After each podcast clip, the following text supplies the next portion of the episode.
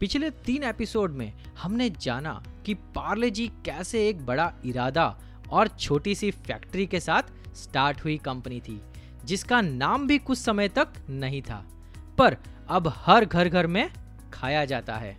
चलिए, हमारे fourth and last episode of कहानी पार्ले जी की में हम जानेंगे पार्ले जी के बारे में कुछ अनसुनी बातें और इंटरेस्टिंग फैक्ट्स तो चलिए जल्दी से जानते हैं पार्ले जी के बारे में कुछ अनकही, अनजानी बातें।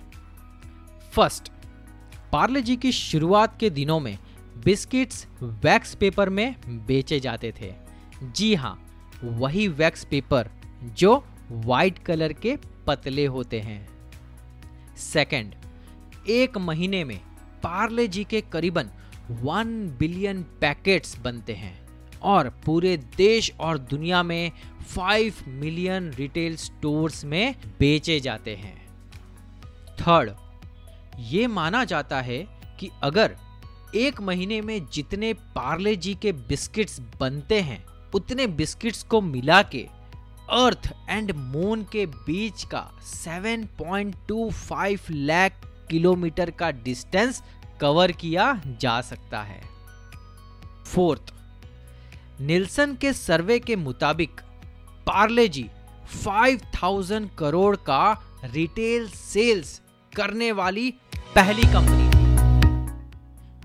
फिफ्थ पार्ले जी सिर्फ़ इंडिया में ही नहीं, बल्कि चाइना में भी काफ़ी पॉपुलर है।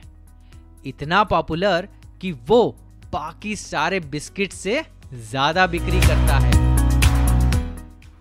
सिक्स एक सेकंड में करीबन 4,551 बिस्किट्स खाए जाते हैं। सेवेंथ लॉकडाउन 2020 में पार्ले जी ने पिछले आठ दायकों यानी कि 80 साल में सबसे ज़्यादा बिक्री का रजिस्ट्रेशन किया है। एट पार्ले की शुरुआत ऑरेंज कैंडीज बनाने से हुई थी। और फिर पार्ले जी। आज पार्ले एक या दो नहीं, पर एफएमसीजी सेक्टर में बहुत सारी प्रोडक्ट्स बनाता और बेचता है।